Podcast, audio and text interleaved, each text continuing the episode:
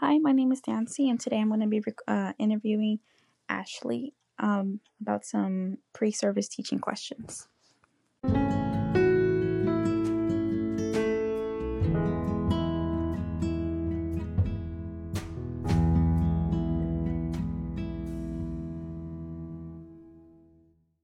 Okay.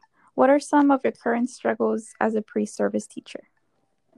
Some of my current struggles would be trying to find time for everything and trying to schedule everything so I can have it done by the due date because it does feel overwhelming sometimes. What are some ways you found to be successful as a pre service teacher?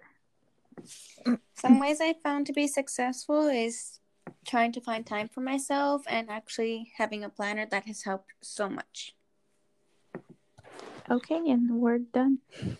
All right.